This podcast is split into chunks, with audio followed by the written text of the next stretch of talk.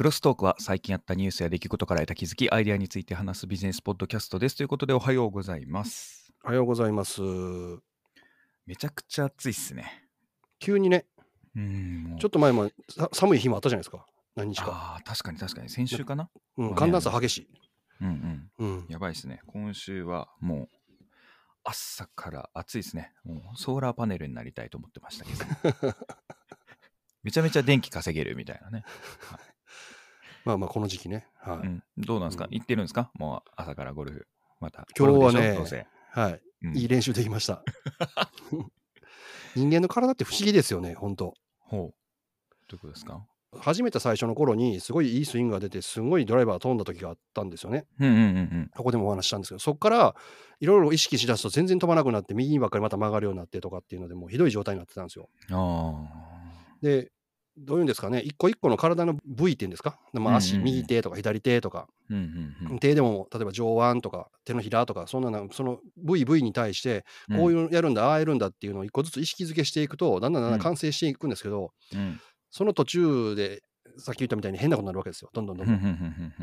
あじゃあこっちじゃない、あっちじゃない。っていろんな雑誌とか YouTube とか見ると、こう意識しなさい、ああ意識しなさいって書いてあるんですけど、それが俺に当てはまる場合と当てはまらない場合があるんですよね。うんうんうんうん。しかも、ある部位に当てはまったら、多うん分それが他の部位に影響を与えて、また来るっていうんんああ、確かにね。全体のバランスとして。ああ、そうですね。つながってるんだよね、全部が。はい。なんかそういう行ったり来たりしながら、うん。今日見つけたというか、感覚としてこれを取り入れてみようと思ったやつが、ものすごいドハマりして、ほなんか気持ちよく触れました。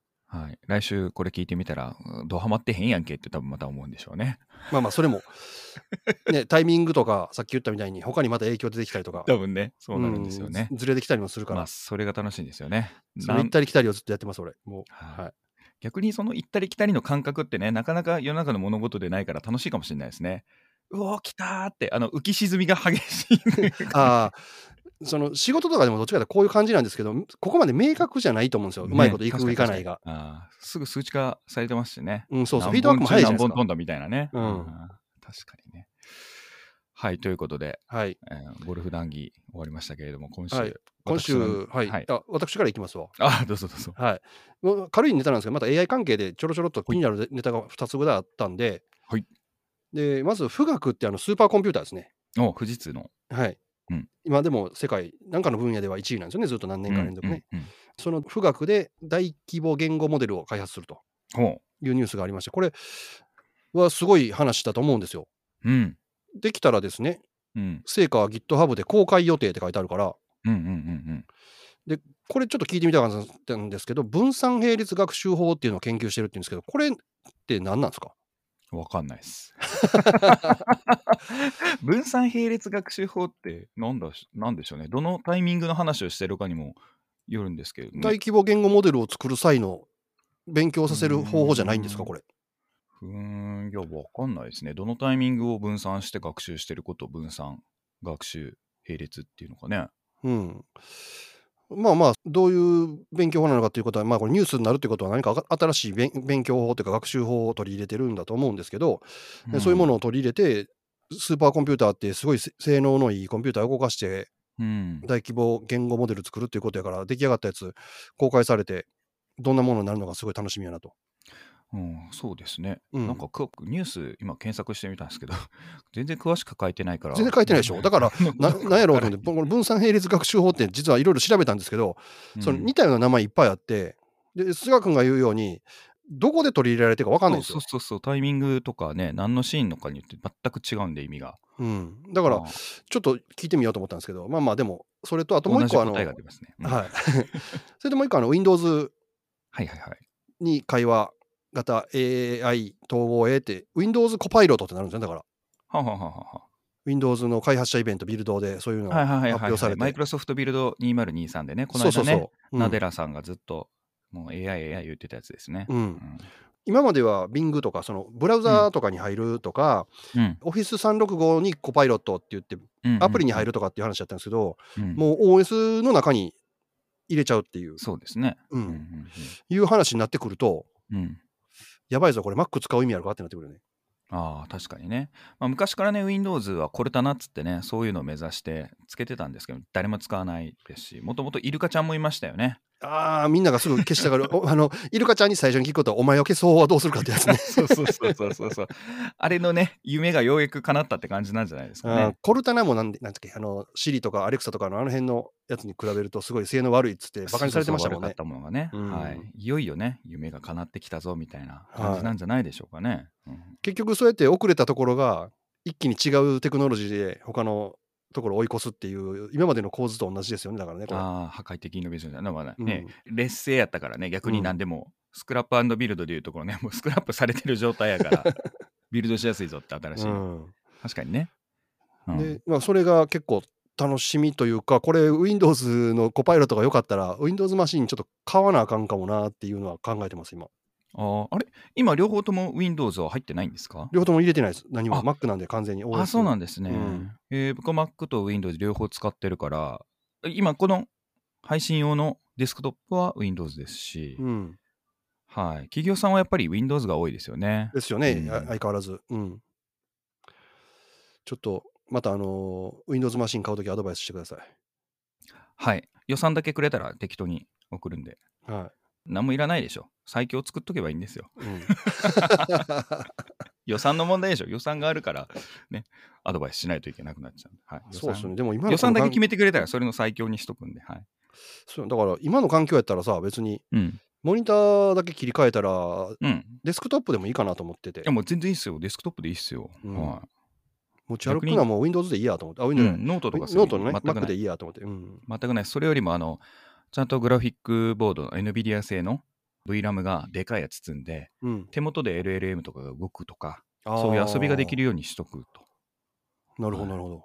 つまりそれはイコールゲームもできるんで、っていうようなね。あなんかそういう環境にしておくべきですね。ーなるほどね。PC ででもゲーム多分しないと思うけど、はい。はい。まあゲームはしないですけど、その LLM が動くっていうのはもそれは魅力ですね、ちょっとねう、。うんうんそっちが快適になるようにした方がいいと思いますね。はい。という2つの話題でございました。なるほど。一気に駆け抜けましたね。はい。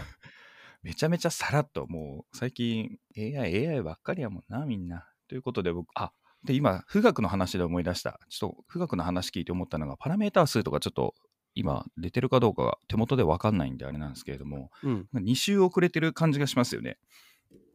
開発に対して。うんうんでっかいコンピューターで分回せばいいっていう発想に今、なんか体感巨法主義みたいになってますけど、それってなんか、去年の9月のね、GPT-4 が、始まったことですね。うん。うん、時点で、サム・アルトマンは、そのパラメーターがでかいモデルはなくなるだろうみたいな、うん。あーだけだと性能頭打ちでしょみたいな話してるから、こういう論文とかで出てくるプレプリントとかでも出てきてるのは、モデル数小さくても、ファインチューニングをどうするかとか、うんうん今まで HRLF か、人がフィードバックしてたところを自動化するっていうか、AI 同士にやらせるとかで性能を出したりとか、そういうのが出てきてるんですよね。で、現に今までパラメータ数が1700億だのなんだのとかってはいはい言ってましたけれども、7ビリオンだから70億かぐらいとかでも GPT-4 肉薄するまたは超えてたのかななんかそういうレベルのものが性能実現可能とかってなってきてるんで、うん。そこら辺の学習方法の新しいやり方とかっていう。のを試したりとかってすると、まあどのみちねすごい機材があった方が早いんですけれども、うん。本当どう使ってるか次第ですよねみたいな感じがしますね。うん。だからさっきの分散学習法がどうのこうのかもしかしたら新しいかもしれないですね。わからんけど。だからそれそれちょっと曖昧すぎですね。どのタイミングで何すんねんみたいな。いっぱいあるねんけどみたいなうん感じになっちゃいますよね。うんだからそこはどうなるのかはいいんですけれども、まあまあって思いつつも結果ね、それがオープンになって使えるんであれば、うん。それが一番ありがたいですね。うん。うん、サイバーエージェントとかもオープンにしてましたし、うんこの間、リンナかなもうなんかオープンになってたな。で、オープンにしてあって、かつ、学習してる時のモデルの中自体にエロな回答しないみたいな、そういうものを設けてないっぽいんですよね。ほなので、なんかリンナちゃんの日本語 LLM が出た時には、う。うん。ツイッター界隈の人たち、エロ書かせて喜んでました。エロ小説書くときはこれだな。またやってるわ。みんなやらかしてますね、そうやってね。うん面白いですね。うん。この間でもサム・アルトマンが AI やっぱりその規制していかなあかんっていう話をしてて、うんでその時になんかルール作らなあかんっていうのでここの間、昨日かななんかのニュースで出てた、あールール作らな出ましたよねえ抗議する？公募あアイディアを公募する。ははは。どうやったらいいですか？みたいな。ジェンダーに対してのその回答の方法とか、ふんふんふんふん。かやっぱ答えてはいけないことに制限を加えることに対して、どういうアイディアがありますか？みたいなことで、で、採用されたら、1000万円ぐらいくれるみたいですよ。たったですよね、この人たちからしたらね。うん。えー、あそういえばそれで思い出したわ。OpenAI 出してましたね。公募のところに書いてあるのかな。Developing Safe and Responsible AI ってうん。言って、スーパー AI の時のセーフティについてのなんか出てましたね。あ、それ忘れてたな。読まなきゃ。うん。ただ言ってるのは、今のチャット GPT とか、こういうなんか GPT-4 とかそういうレベルで規制とかうんぬんっていう話じゃないっぽいですけどね。その次の。次の世代はやっぱり革新的に違うっぽいですよね、考えてる。とうんいうことはもう見えてるってことですよね、彼らの中では。だから、小学校から高校生へって言ってたけど、社会的常識を踏まえた大人ぐらいの会話ができるとか、うーん、うんかまあ、会話できるだけじゃなくて、タスク終わらせるとか、なんかそういうのはレベルでできちゃうんでしょうね。っていうのは、その常識としてそれがちゃんとインストールされてるかとか、子供ってそれ分かってないから、むちゃくちゃなこと言うじゃないですか。はいはいはい。そういうのがはい GPT3.0 やって、うんで、高校生ぐらいになって3.5とか4になって、うんうんで、うんそういう差別をしちゃいけないとか、その今までの人間の歴史を踏まえて人を殺しちゃいけないとかっていうのがあるっていうような常識がちゃんと頭に入ってるうんっていう意味で社会人レベルでなんか考えるとか。確かにね、うんまあ、そういうのを踏まえてでしょうね。あのより強力なんだと思いますよ、うんうんうん。どう強力なのか分からんけども自分より賢い人になってあそれで思い出したわ。でも我々はすでにコンピューターからして僕らの方がボットだからうん。ボットだと、うん。うん、それはに認識した方がいいかもしれないというね。だってタクシーとかそうじゃないですか今。ん？タクシーナビが示す通りに運転するはいはいはいはっていう人間でしょ、い。うん。うん、だ使われてるうん、だからもう早くタクシーの運転手いなくなってほしいんだけど、そうそういいうのって考えてみたら身の回りに結構あるじゃないですかみたいな。うん。はい。で確かに。こういうチャット GPT みたいなものを間に挟んで会話しだしたりしたら GPT が言うことを言う人演じる人っていうことになっちゃうから なるほど。ヒューマンインターフェースとして 人に言われた方が安心するから人は人の肉体を求めるだけであってっていう。スピーカーいうことそうやそうそうそうそう。ボットだよねみたいな。だから機械が僕らをボットとして使う世界っていうのはもう来てるね俺らある意味ねうん認識を変えるとそうなっちゃうね。っつっていうのは議論どっかあったな。うん。確かにそうやな。恐ろしいというか、もうすでに半分ぐらいそうなってるもんな。うん。まあだから労働っていうものを早くなくしたいんですよね僕自身。意外と。だって物買う時もレコメンドで買ってるもんな。っうん。うん。うん。うん。うん。てことはボットみたいなもんってことやろ？そうです。言われるもん買ってるから。そう、う。ん、誰かが買って言った感想かもしれないけどコンピューターの意思決定によって選出されたね。欲しい何点何ぼやからあ大丈夫っつって買うとか。うん。そう。ですよね。うーん。それを信じるみたいな。だからチャット GPT が嘘言ってももうそれを信じるみたいな。前言い言ってましたよ。ウィキペディアに書いてあることがもう真実になっちゃうんだからもういいじゃんそれでみたいなっていうのと一緒で。何も考えそこは何も考えないボット化しているってものは結構身ということある。あのよってレコメンドされたものを買った体験だけを楽しむ。うん。食べた味だけを楽しむ。行ったところの景色を楽しむとか、そういうことになってくるのか。うん、でうん。そうですね。ででも、コンピューターのことを信用してるものも身の回りいっぱいあるじゃないですか、道具とか機械とかもい。やもう、うん、もうほぼそうでしょ。電卓とかだってそうじゃないですか。うんうんっていうのと一緒で。やし、まあ、それで言うとね、コマーシャルとかもそうですもんね、そういうのでうんうんうんうん。情報番組とかにうんうん踊らされてるわけやから。っていうのと一緒で、人がそれを言ってなくて、ただそういうのがアウトライン書き出したりとかしても、それをなぞらえるんだったら、もうすでに僕らは支配されてるよねっていう話ですよね。うん、情報番組とかでもよくあるのはあの、うん、モニターの中に文字がたくさん書いてあるんだけど、うんうんそれがたくさん取り上げられてると大きく表示されて、うんうんうんうんうん。なんかキーワードマップみたいなやつですね。で、あれってうんうん AI が表示してるわけで、それ、ほんまなんか嘘なんか確かめようがないんですけど、そうです、そうです。でそれによって、うんその情報番組の中身も決まってる。で、それで人間動かされって考えたら、それも間接的に AI に俺は動かされてる。そうですね、はい、でそもそも今の LLM はね、なんでこういう創発性が発生するのかもわからないって研究の第一人者が言ってることなんで、まあまあ、確かにね、うん。そうですね。はい。うん。ってなってくるとね。まあ大きな流れではもうすでにそうなってますよねってことなんで、はい、でまあ話戻るとまあそういう規制とかって次の世代のそういうのが出てきた時っていう出てくるのに備えて、もしくは次の世代どうあるべきかっていうのはねそのみんなでちゃんとやった方がいいよねみたいな。うん。そういう分野のリードをちゃんとしてますよね。ううんん。あまあだからすごいですよね。立ち位置がオープン AI が出した機能とか。うん。あその前か。まず Stable Diffusion とかうん。 Stable AI が出した時ってイニシアチブ取れなかったじゃないですか。ずっと世論とかうんうん。うんのサービス結局黒字になってないし。うん。でチャット閉じたり開けたりね。そうそうそうそうそうそう、でチャット GPT 出したオープン AI はねイニシアチブ取れてますよね。ビジネス上でもね。うん。ずっと。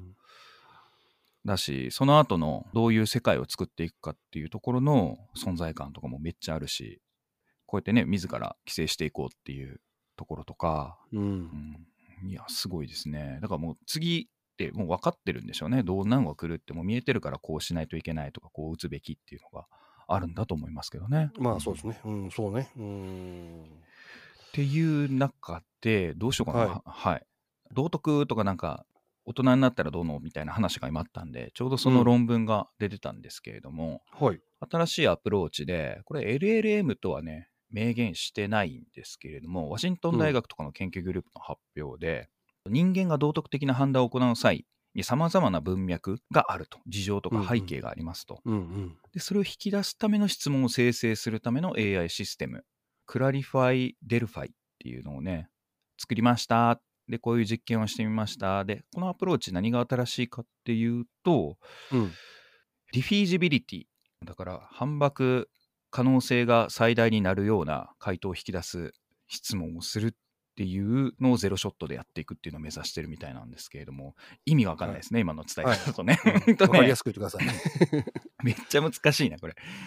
例えば事例であるんですけど友人にうん。嘘をつきましたっはい。ていうシーンこのシーンがどんな状況だったらこれ道徳的社会的な判断として正しいとか間違ってるとかってされるその基準って何すか？みたいな感じです。いはいはい。これが分かるこれを明確にる。するための質問を返してくれる。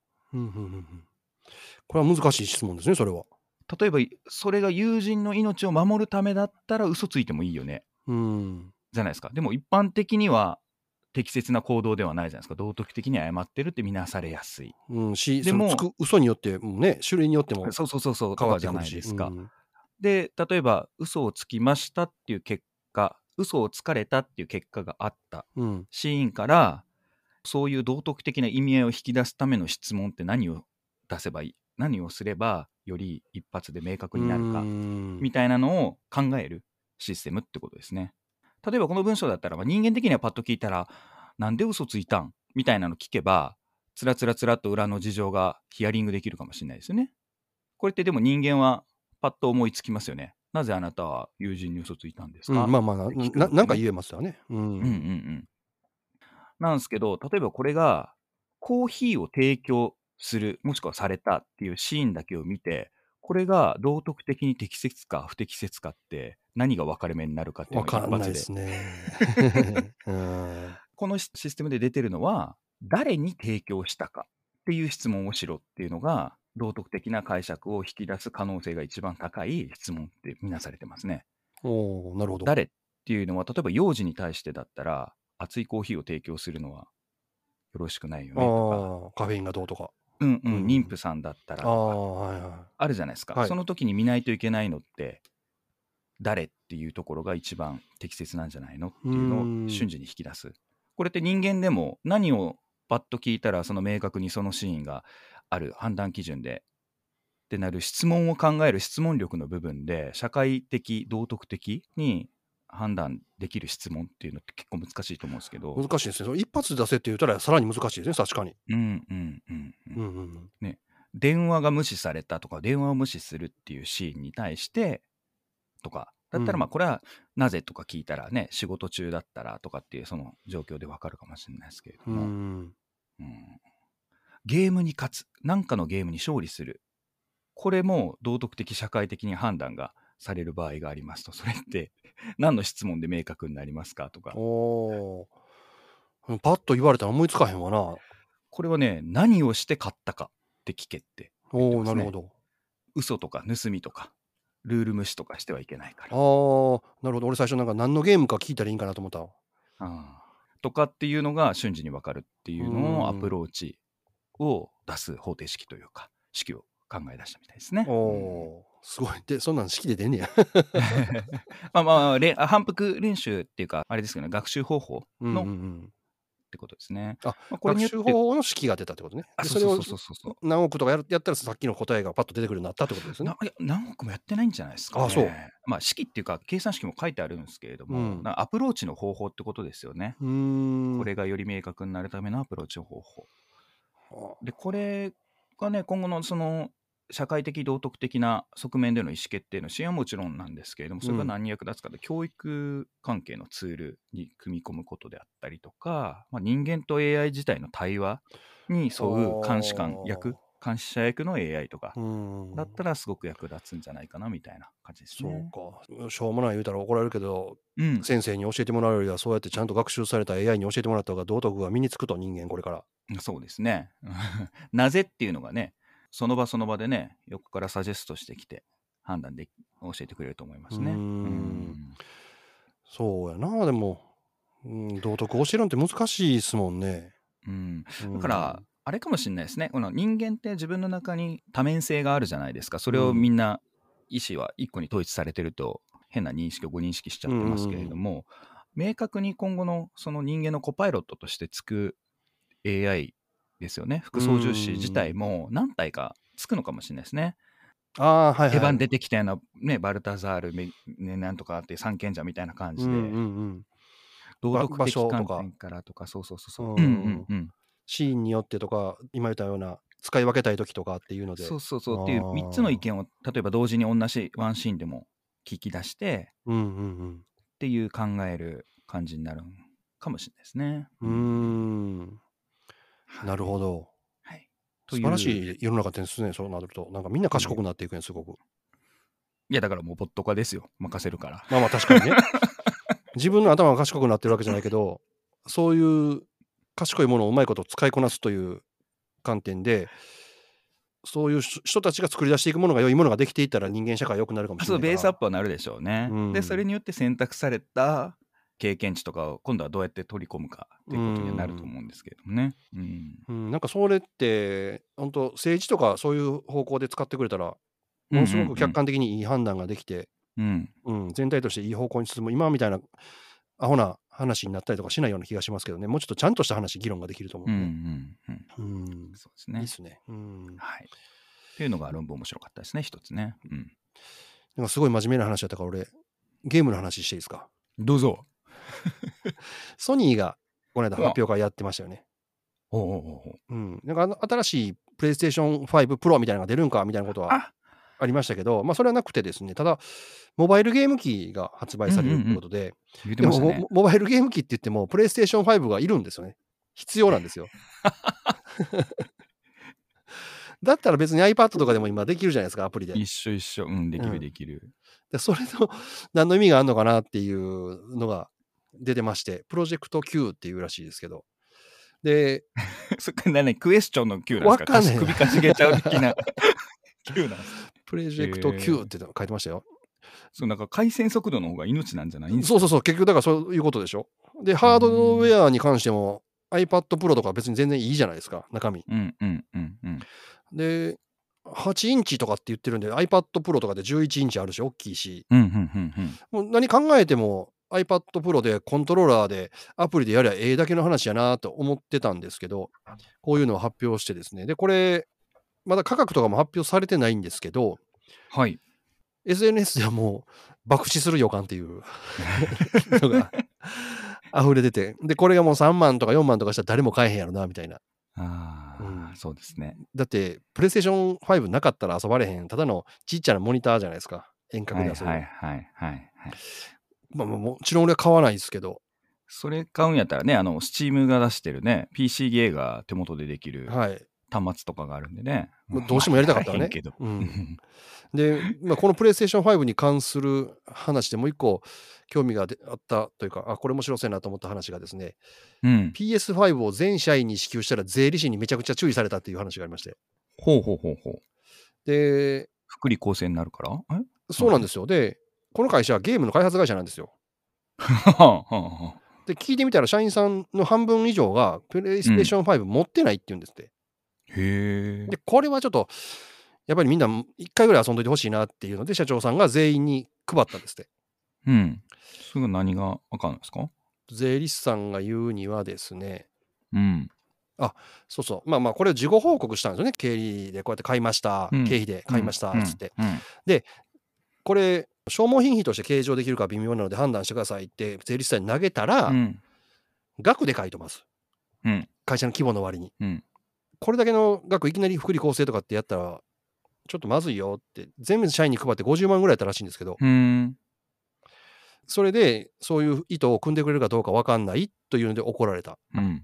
うん、税金自体の構造が客観的公平性に基づくものなので PS5 の現物対応うん。が公平性を保っているかの説明が必要です。んだから、勘定科目を福利厚生にしたんやけど、うん。あなたの会社はそれで必要なのか、いや、でもゲーム会社が必要なんじゃないですか？っていう話で論、今、うんまあ、戦ってるわけじゃないけど、なんとかなんないですかねっていう。これは税理士変えた方がいいですね、でもね、結論ね。うん俺もいけると思うんですよね。し、税理士はそもそもそこは判断、最終的にはできないですからね。税務署しかできないんで。税務署がするんですよね。でそれで戦ってくれる姿勢を見せないね、税理士はね、切った方がいい。うん、俺もそう思うんですよ。こんなん、うん何言ってんねやろなと思って。それが、それがネットで騒がれてるんですね。で、おネットの反応は、要は社長すげえ太っ腹じゃんと。うんうんうんう。うんん、俺もそう思うんですよね。うんで、まあ、いろんな理由が、理由というか、いろんな事情があって、うん、現物支給にして、要はその、うん PS5 だいらんっていう人もいたんですよ。持ってる人もいるし。うんうんうんうん。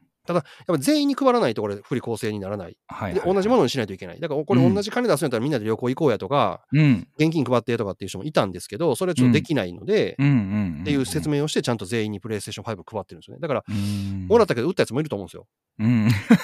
もうもうすでに持ってる人とかやったらもう ん、それもらうんじゃなくて、貸与にすればよかったですね。あげるんじゃなくてね。あーこれだったら貸し出しにしますね。う、うんうんうん会社機材にしてね。うんみたいな話があって、まあ、こんなことをいちいち言う税理士もおるし、すげえ太っ腹な社長がおって、うん。でこの社長また何かあったら、こういう機会があったらまた配るって言ってましたよ、なんか。うん。でも、あれですね、そこで、あとは社名どう結びつけるかにもよりますけれども、うん。こうそこに入りたいっていう人材をスカウトするために HR のね、作戦で戦術の一つだったらすごく素晴らしいですね。安いこ。の記事のせいで、うん。何も応募あったらしいです。でしょ？めっちゃ安いじゃないですか。うん ごたかだか50万で社員が喜んで、で、しかも募集でしょ、はい。エンジニア一人募集して取るなんてめっちゃ金かかりますからね。うん。手間と、うん、金かかるよね。あーですあのね、スカウト系じゃないけれども、そういうあ紹介してもらってね、あれするやつでも成功報酬で年収の何十パーとか取られますかまあ、らね。3割ぐらい普通ですよね、大体。でしょ、ううんん、600万のエンジニアとかだったらね、それだけでもう50万どころじゃないですからね。そうですね、30%で。サブロク18、180万、まあ、200万ぐらい取られるってことでしですからょ、うんそれが数名合格ってなったらね、会社傾くでみたいな。そうなんですよ、そうなんですよ。だからいい、いいやん、これと思って。え、逆に、あれだな、税理士がそう言ったって、自作自演しようかな。ちゃんとあの、プレイステーション、これの人何台買ってんやろ、6、7台買ってるやつあの写真撮ったりしてるから。ああ、よし、転売ヤーになろう、その後みたいなね。はい。はい。ク ClarifyDelphi に聞いてみよう。これっていいことです。このシーンが許容されるための明確にする質問は何だろうかってね。なるほどなるほどね。面白いですね。それね。うんうんじゃあ私はね、また論文から持ってきていいですか？はいはい。皆さんご存知の犯罪系インターネット、ダークウェブ。はい。ダークウェブっつってもウェブサイトにあったり、ウェブサイトじゃないところにね、インターネット上でアクセスできるところとかあるんですけれども、そういうところで繰り広げられるえ犯罪者が集まってあれこれやってるウェブがあるんですが、そのダークウェブで使用される言語と、うん。我々の一般的な表世界ですね、サーフェイスウェブって言われるんですけれども、うん。このサーフェイスウェブで使用される言語には明らかな違いがあると。例えば専門用語だったり、文法だったりと。か、うん。主な内容ね、うんだったりが。じゃあ、ダークウェブのテキストだけで LLM 作ってみようぜっていうのをやってみました。ほこれね、Google さんが出してるバート、バードじゃなくてうんうんバートっていうモデルがあるんです。アーキテクチャがあるんですけれども、それで、そのモデルに従ってダークウェブのテキストでやってみたっていうダークバートっていうのをね、出したんですね。う。うん。このバートってちなみにキャラクターは、あの、アメリカのビッグバードとか出る、あの、なんだっけ、アセサミストリートね。セサミストリートのキャラクターらしいんですけれども、だからそれがのダークバートっていうのも面白いんですけれどもね。それで、結果どうなるかっていうと、普通のバートとか、チューニングされたバートとかよりも、かなりの確率、2倍とかかな、数字的に言うとね、ダークウェブの正しい判断ができるということになりましたと。じゃあこれが実生活の何の役に立つかっていうとですね、これめっちゃ大事で、サイバーセキュリティの自動化とか、でしょうね。うんうん。うん、脅威情報の収集とか分析、あとはまあ法執行機関とかの役に立つ情報を引き出したりとかなんとかっていうね、っていうなんかビジネスリスクとかセキュリティ管理、社会保障とかの部分でめちゃめちゃ役立つやんけっていう話なんですよね。う。今だってこれ通して、なんか闇バイトやなんとかっつって、犯罪するやついっぱいいるわけでしょ。で、多分はいこういうサイトのさっきの専門用語っていう、その隠語みたいなやつ、うんうんうんでうんいたちごっこじゃないけど、どんどんどんどん生まれると思うんですけど、それん。LLM で学習していって、次これで使われてる、これで使われてるって、それ、なんかすぐ検出できそうですもんね。はい。この、ここはそういう集まりになってるもそうですし、うん次こういう攻撃が今流行ってるとか、うん。あとはあれですね、ランサムウェアとかのソースコードとかも実はあの内紛とかでばらされたりしてるんですけれども、そういうののいち早くやっぱり手取り出したりできる。ああの普通のトレーニングされてないバートとかだとそういうのが分かんないし、うん。あとはあの薬物ですね、MDMA あ、うんとか、ああいうのの検出とかも、やっぱこっちの方が役立ったっていうのがね、研究結果出てるんで、すごい。これは素晴らしいですね。うん、うんやっぱね、そういう意味合いの、こういうのも大事ですね。うんうんうんなるほど。これ、超ホット。昨日ぐらいじゃないですかね、出てたの。うん今、LLM で一番大事なものって、人間が与えるタスククリアするのには、やっぱり API、要は他のツールをどう使うかっていうのが、正確に使えることが難題のクリアにつながるでしょうと、直結すると。で、我々のところでもツールフォーマーとかっていう考え方が出てるとか、ご紹介しましたけれども、で、GPT 自体もね、プラグイン機能って言って、他のツールが使えるようになってますよね。うん。まあ、ちょっと頭悪いところありますけれども、で、じゃあそれを的確にうまく使うにはどうしたらいいかっていったところの新しい方法論を実装した LLM ができまして、うんこれはあの API コール、API をどう使うかっていったところを自動で調整していくんですけれども、その時に LLM えうん API が A かって選んで、勝手にそれと連携しようとするってことですね。はい API コールっていうで、のは。うんで GP API コールだから、中でどういう命令文でつながるかっていうのも API ごとに違うわけじゃないですか。はあはあはあ、なるほど。何が得意かも違うし、などうやってつながるかも違うわけですよね。うん。で、これって API のコール先、そのツールとかサービスが変わったら、そのコールの内容も変わったりするんですよ。大幅に変わったりとかうんうんうんう、ん内容が、挙動が変わったりとか。ほうほうほう。で、そこに対して LLM が自分たちで勝手に探してやるときって、この API を使う、使い方を教えてって、例えば、チャット GPT に投げたとしたら、たまに嘘を言ってきたりするわけですね。古い情報だったり。うん。っていうそういう虚偽がそこに発生するとよりうまく使えないよねっていうところを排除していって、うん。より素晴らしい能力が出せるっていう LLM を作りましたと。で、この、モデルの元がメタ社が出したアルパカでしたっけ？から作られたラマかなこれ。ラマだ。な。のうん。7B のモデルだからさっき言ってたようなパラメータ70、うん。70億うん。のやつを微調整して、で、このゴリアテの API コールのパイプラインと合わせて、ゴリアテっていうアーキテクチャにしてるんですけれども、ここれ自体、は GPT-4 をあるタスクによっては超えてるみたいな結果も出てるっていうね、内容ですね。うん。なんかもう、やれることはすごそうやけど、そのシステムはさっぱりわからん。本当ですね、日進月歩ですしね。うんその API ごとにやっぱりその呼び出し方が違うとかって俺分からへんからさ、うんうんうん。だからその、言うとアプリとのつながり方が違うんですね、それぞれいろいろ。違います違いますう。んで、これは今、1000使い物になる1690ぐらいかなの API に対応してるみたいな感じで言ってますね。おーえイメージとしては、例えば最初に投げかける質問が違うってことですか？例えばその地図アプリと連携するときと、検索アプリと連動するときと。いや、その質問じゃなくて、その質問によってどう API を使うかの判断と、そこで書かれる API とつながるプログラムが違うって感じですね。例えば Google、Google じゃないよ、チャット GPT API って、まあ API をこう使ってほしいって API 提供してる側がもう作り込むんですけれども、使ってみたら、クリックしたら出るじゃないですか。なんか英語の文字でプログラムみたいなやつが。はいはいはいあれが API コールしてるところですよね。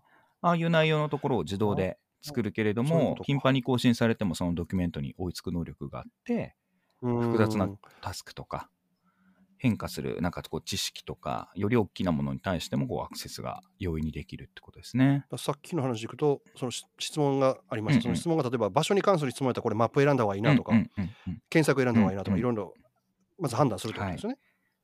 で、それで、あそれやったらこのアプリがいいから、このアプリでやったらこういうつながり方をしないといけないから、そのプログラムをってい一番正しいのはそれ。はそうです。そこまで考えるのな、すごいな。すごいですね。うん。うん。っていうのでゴリラちゃんが今一番強いぞみたいなこと言ってますけれども。これもね一応ラマとかも結局トランスフォーマー上だからハイエナとかまたそこのね考えるところのモデルがまた変わっちゃったらさらにすごい能力が出るでしょうし、うね。でもそのモデルが変わった時に今までのその古いモデルで学習したことって生きないんですか、うん。あ生きるんじゃないですか？あ、生きわかんない。やっぱりそうなの？うん、まあ生かそうとするか。あこれ学習したことっていうかこれ考え方だからパイプラインとかアーキテクチャだから、うん冷房の性能が上がりました。エアコンの性能が上がりましたと、うん。あと部屋を作る気密とか断熱材の性能が上がりましたって別問題じゃないですか、はいはいはい。掛け算じゃないですか。だから両方何が上がっても良くなりますね。ああ、そういう発想なんですね。まああの全く違うものを作るという感じではないんですね。うんうんうん、まあどう組み合わせせるかですね、回路をどう組み合わせるかと一緒で。なるほど。そこが競合するところもありますよ。ミニ四駆のパーツでいうとタイヤの話をしてたらタイヤパーツでこのタイヤとこのタイヤ性能どっちがいいかっていう話ではないのでエンジンが変わりましたとか、シャーシが変わりましたとかっていうのと一緒だ。組み合わせなんうで、ん、だから俺のイメージはそのさっきのそのミニ四駆でいくとうん、モデルが変わるっていうのはエンジンごと変わるっていう意味かなと思ったのよ。うんうんうんうんだからうんそうですね。前のエンジンの性能をもちろん新しいエンジンは上回んねんけども前のエンジンで、ミニ四駆じゃないから学習したこととか経験したことのデータとかっていうのを次の新しいエンジンには生きないのかなと思っていけないんじゃないですか。それはやっぱり生きないそれは横転できない可能性もありますね。アーキテクチャと学習済みモデルはまた別の話になるので、ね。この辺がまあやや完な成されたあそうそうそうそう。なんとかモデルとかなんとかシャーシを使ったアバンテジュニアとなんとかとはねやっぱもうモデルが違うう学習っていうかねまた空力とか違うから。なるほどなるほど。そうするとモデルが違うけども古いモデルも生き残って独自の進化をするかもしれないしうんうんうんうん。なくなるわけじゃないですもんね古いモデルが、そうですね、うん。はい。まあなくなっていってますけど使わないから誰も、うん。でもなんか効率悪い。それを全部こう統合したようなすごいやつがまた現れるかもしれへんし、うんうんうんまあ、それは未来わかんないな。うん、いうん。やすごい話や。